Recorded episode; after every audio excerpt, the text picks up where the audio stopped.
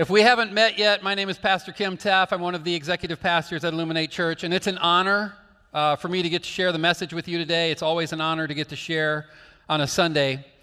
And we're in a series called The Family. And as I was preparing for the message today, I was thinking about family, and I was thinking about parenting. And my, my memory, my mind went back to a long time ago, at least for me, back about 33 years to the summer of 1988. The summer of 1988 was an exciting time in my life. I had just graduated in May with my degree in accounting, and now I was looking for a job. You know, you remember that stage of life where you're kind of going on to the next step, and that's where we were at. The Minnesota Twins had just won the World Series for the first time in their team history, and I was very thankful for that. And I know you're as excited about that as I am. Life was good. Life was exciting. 1988 was an exciting year for me. In the summer of 1988, my wife and I, uh, my wife Heather and I had been married for about two years. We were 22 and 21 years old. I was older. I still am. We dated in high school. We got married after my sophomore year of college in 1986. And in 1988, we were living in Decorah, Iowa, about 15 miles from where we grew up. And like I said, I had just graduated from college from Luther College in Decorah, Iowa. I got my degree in accounting, and I'm ready to take on the world. It was time to get my first real job. And our dream at that time, our goal was to live and work in Minneapolis, Minnesota. We grew up in farm country, northeast Iowa, and Minneapolis was the nearest big city. It was about three hours away. And back then, to get a job, some of you might remember that, this, but it wasn't easy. It took work. It wasn't the same as it is today. We didn't have monster.com.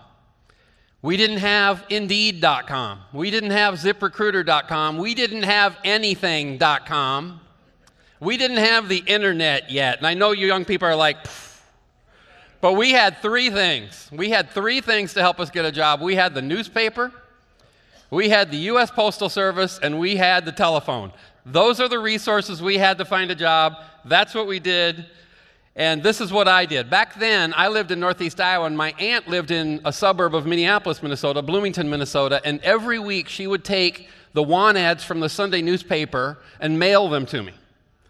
And by about Thursday, I would get those employment, uh, the employment section from the Minneapolis Star Tribune, and I would go through the accounting section, and I would circle jobs I might want to apply for or might qualify for, and I would cross off jobs that maybe they said previous experience required, or I just wasn't interested in the location or whatever. And then I would take the jobs I was interested in applying to and send them a resume. You'd mail them, print it out on nice paper, fold it just right, handwrite that envelope in your best font, put a stamp on it, and mail it off to Minneapolis. And then all you could do is wait and hope for a phone call to set up an interview. And that's how it worked, and that's what we did. So I started that process of looking for a real job in about June of 88. And by July of 1988, while I was still looking for my first real job, something else exciting happened in our life.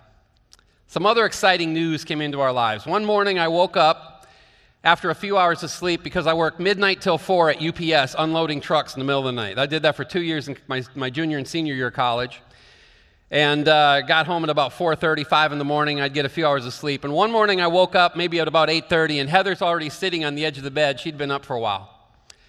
And she said uh, right when i opened my eyes she said can we talk? And my first thought is what did i do? Whatever it is i'm sorry. I apologize. But no she said no it's not that. We need to talk. She said um i'm pregnant. We're going to have a baby. And i was like I'm awake now. Uh, okay, yeah, this is good, right? I don't have a job yet. Um, yeah, we, okay, good. And the good news is, in August of 88, I got a job. I took an accounting job in a suburb of Minneapolis. We moved to the big city. And I remember my first day of work was August 23rd, 1988. I remember that because that day was our second anniversary. And about six months later, February 19th, 1989, our daughter Caitlin was born. And it was an amazing, incredible, memorable, life changing event. I remember it well. I think we have a picture of Heather and I that day. And I know what you're thinking. Yes, we were young. Yes, I have Heather's permission to show that picture. And yes, that is acne on my chin, okay? I know you were looking at that. But I remember when it was time to take Caitlin home from the hospital, we were both thinking to each other, and I don't know if we said it or just thought it, we were both thinking, I don't think we're qualified to do this yet. I don't, I don't think we're ready for this yet. I, we don't know what to do. We don't know what we're doing. Can't one of the nurses come home with us for a day or two and give us some more coaching and training and, and, and kind of help us for a day or two? I don't think we've had enough training for this yet. And here's what I'll say about it we didn't know much, but we did know that we didn't know much. We knew for a fact that we were clueless when it came to parenting. I remember we brought Caitlin home from the hospital that, that first day to our apartment in Plymouth, Minnesota, and we took her out of her car seat and we took her out of her snowsuit. It was February. And we laid her on this light blue sofa that we had, and we literally thought, what do we do now? We got her home. She's breathing. So far, so good. But we had no idea what to do. We had no clue what we were doing or how to do it. But we did our best. We learned by trial and error, and we were parenting. With little to no training, no skills, no knowledge, all of a sudden we were parenting as best we could. And today we're going to talk about reparenting. The title of this message is Reparenting. How and why to fix some of the mistakes that parents make, that almost all parents make. And how the mistakes that parents make, intentional or unintentional, affect us much later in life, sometimes for the rest of our lives. Some people don't know that a major impact on why we are like we are today as an adult is from the parenting we received. Some people don't realize that a major reason some of us struggle with certain things in life is from the parenting we received when we were very young. Our brains and our minds are mostly wired the way they are today from when we were children. And most of us, or I probably could say all of us, need reparenting, whether we realize it or not. So let me start today with the definition of parenting. I know you have a pretty good idea what it means, but it might be a little bigger or a little broader than what you're picturing. Parenting, the definition, it's a verb, it's action, is the activity of bringing up a child as a parent to promote and support an individual's physical, emotional, social, and intellectual development. So the point is, you can parent someone else even if they're not your biological child and you can be parented from someone else even if they're not your biological parents.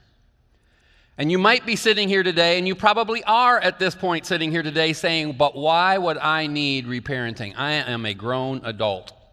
I am not a child anymore. I am 30 years, I'm a grown woman, I'm a grown man, I'm 30 years old, 45 years old, 60 years old, whatever.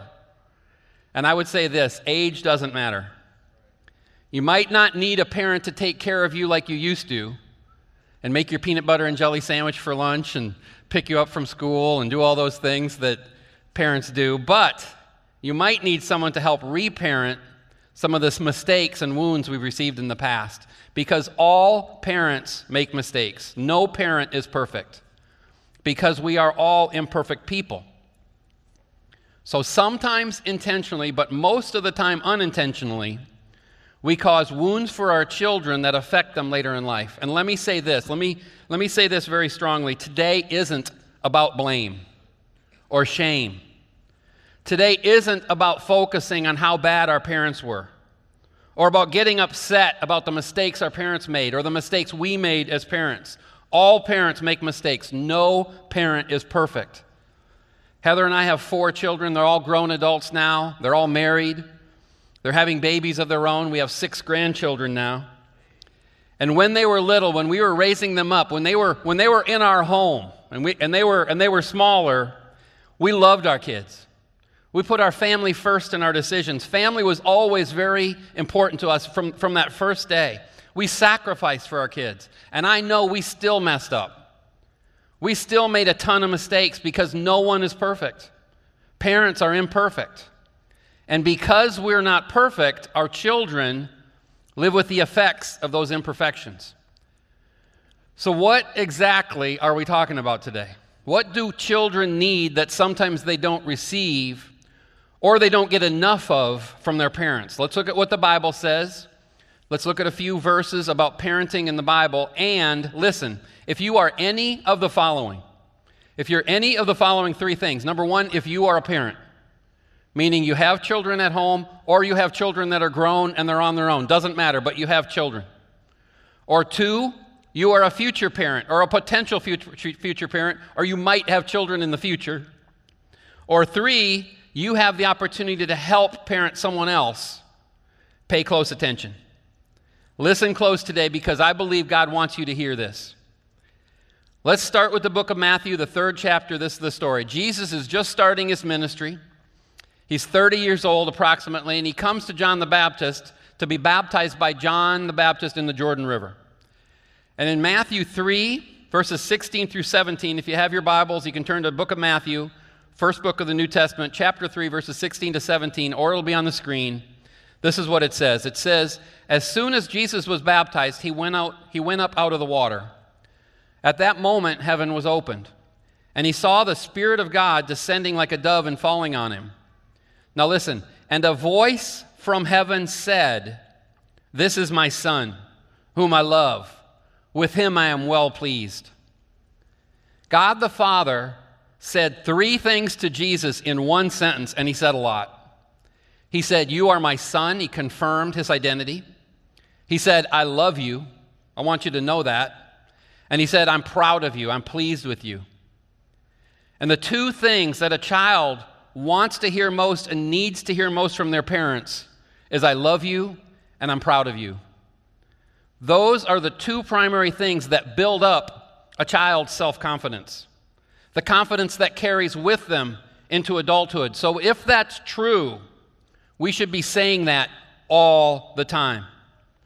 They need to learn to know that I might make mistakes, but I'm loved no matter what. I'm not loved because I do everything perfect or for what I do, but because of who I am and whose I am. Some grown adults are still motivated and still strive to succeed to make their mothers and fathers proud. And it's usually because they didn't hear it or they didn't hear it enough when they were children. And I know some parent, parents feel like, well, I know my kids know it even if I don't say it. They know I love them even if I don't say it. They know I'm proud of them even if I haven't told them.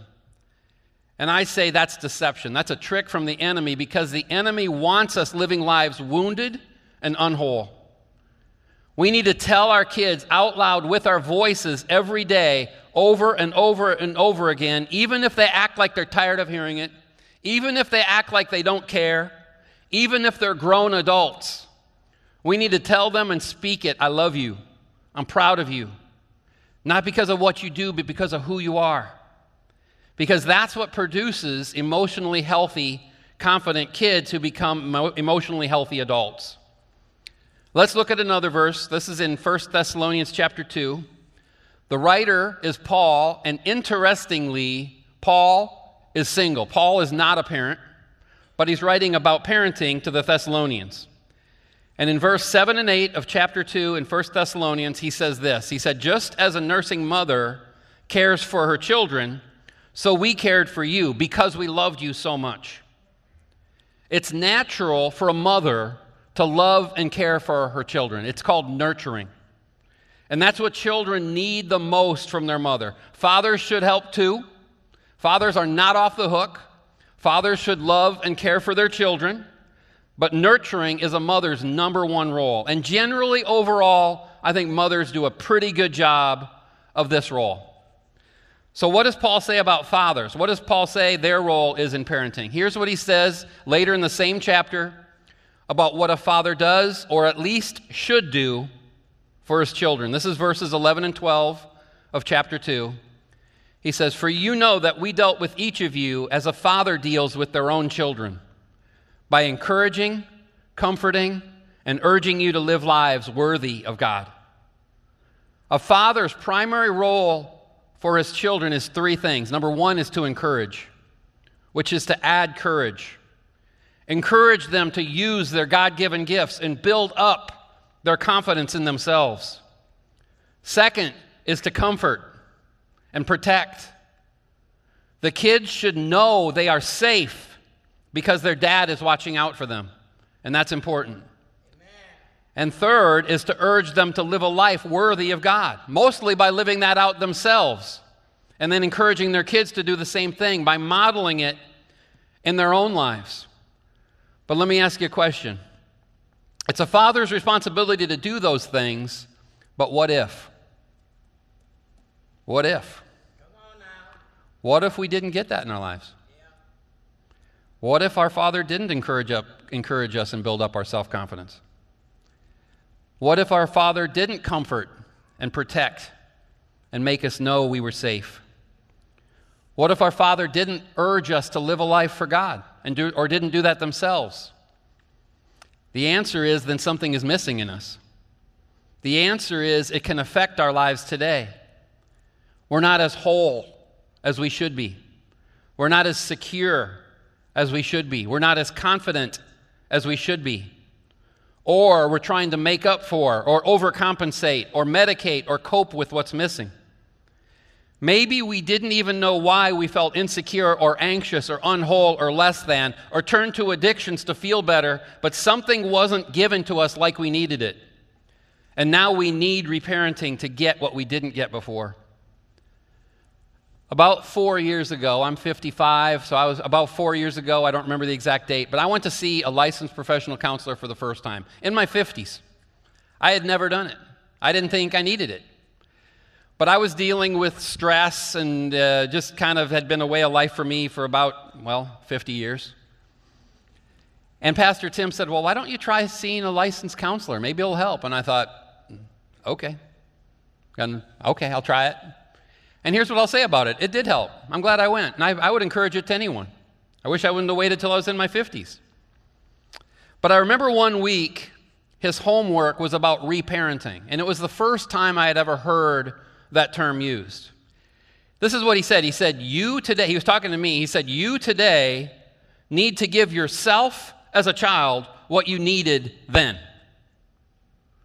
And I said, What?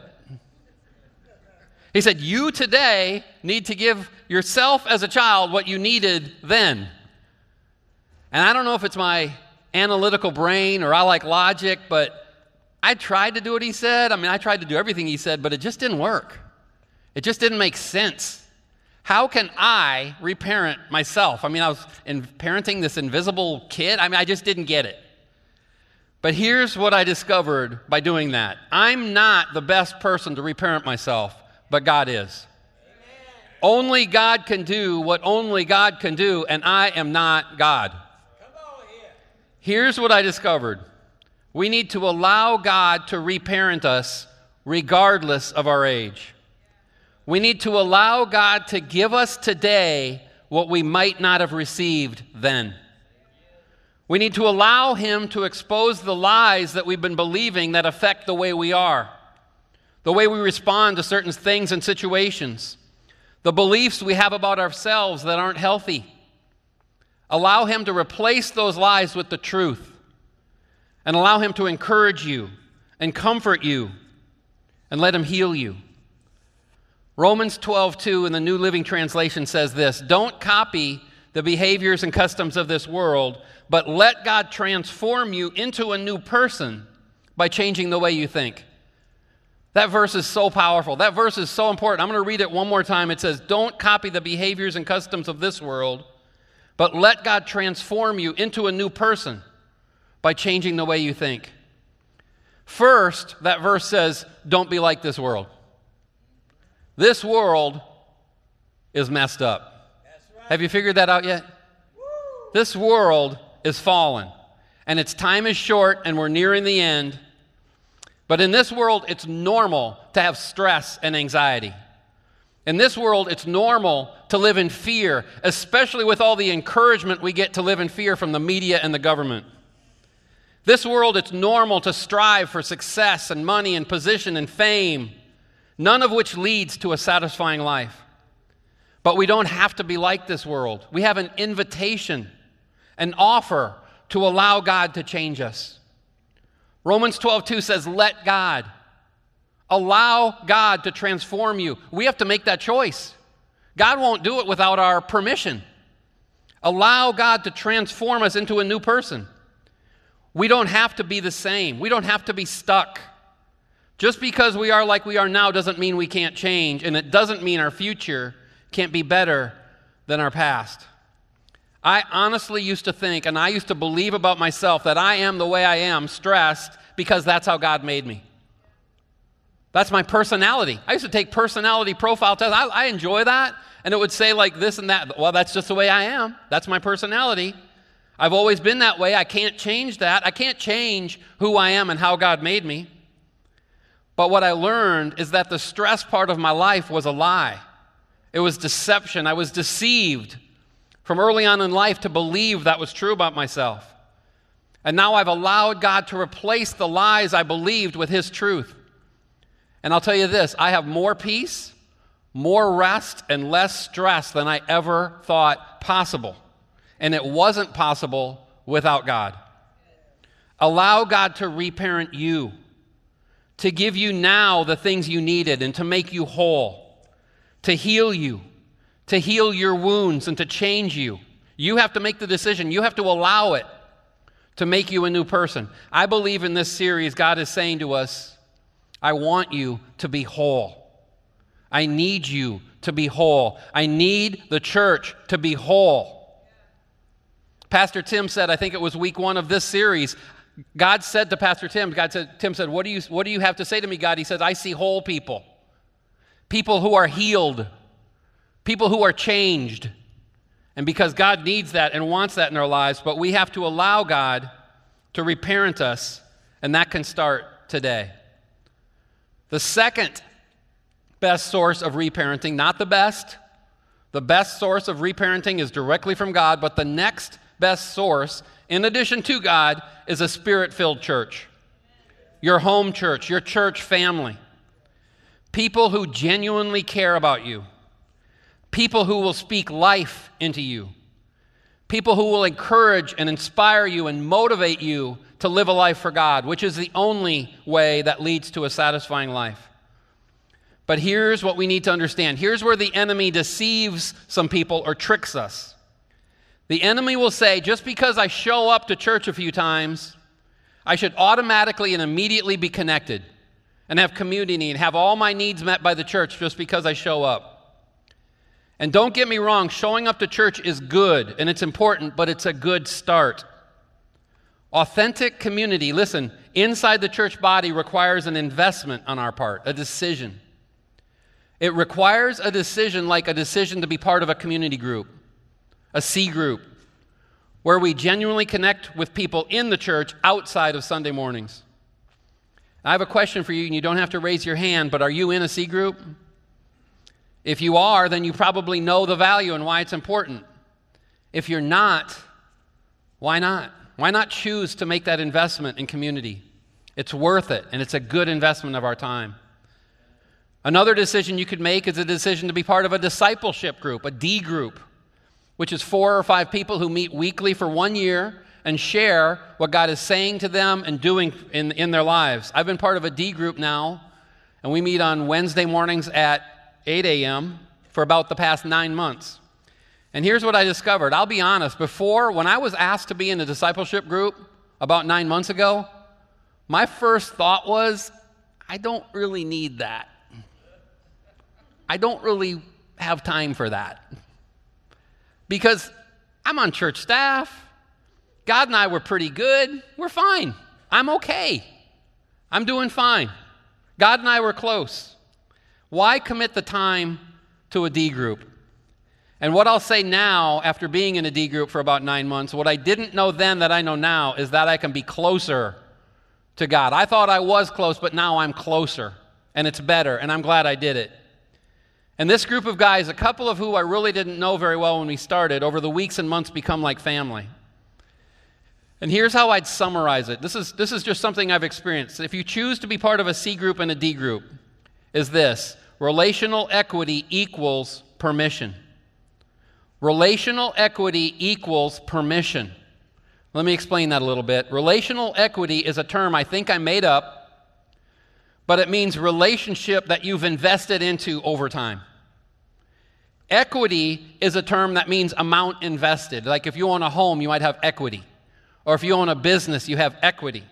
It's the cumulative amount invested over time. And having relational equity, time invested together, leads to permission. Permission to be real with no masks. If someone in our D group had a rough week, we expect them to say, I had a rough week. Not, I'm good. Everything's great. God is good. God is good. But when we say, I'm good, it means I'm good. And if we say, if we had a stressful week, we say, I had a stressful week. Because we have permission to be real and open and honest with each other. And relational equity gives us permission to speak the truth to each other. When we speak the truth of what someone needs to hear, not always what they want to hear, it's because we genuinely care about each other and we want the best for each other.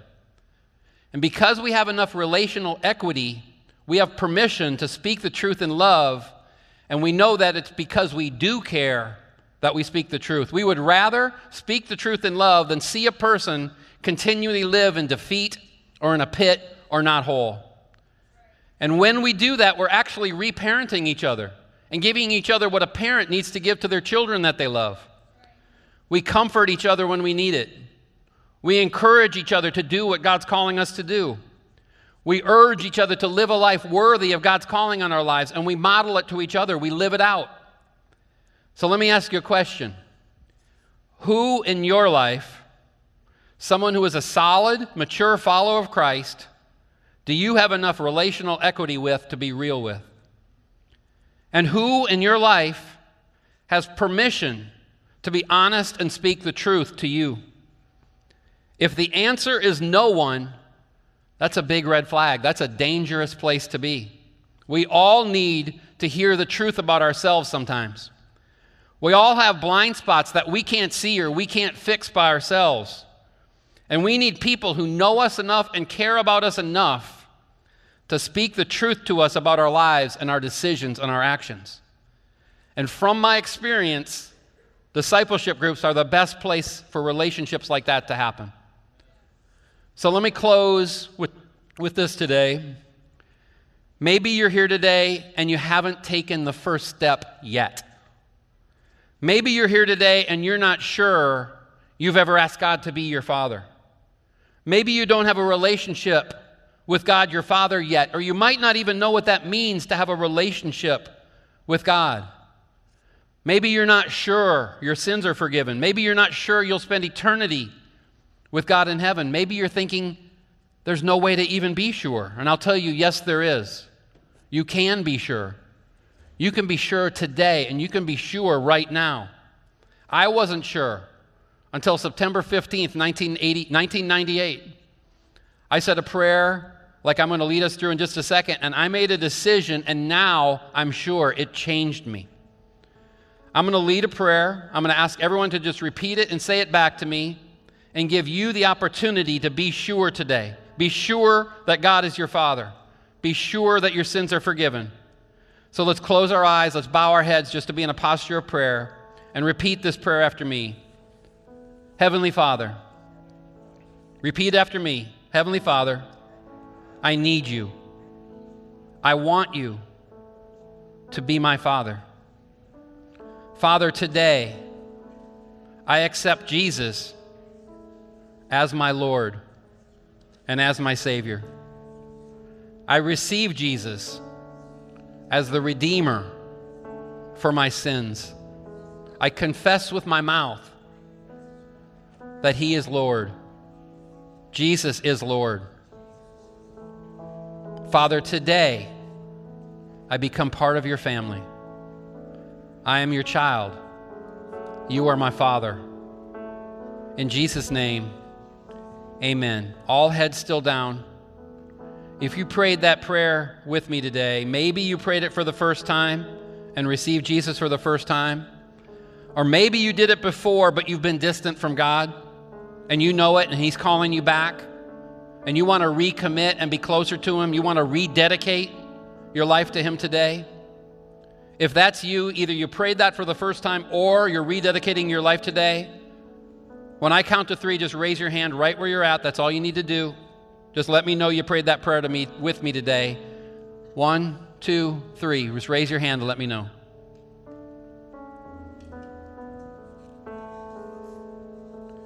Also, before we close today, I know many of you, some of you, if not all, have wounds. You're not living life as whole as it could be or should be by God's design for your life. God has great plans for you in your life, but the enemy wants to steal and kill those plans.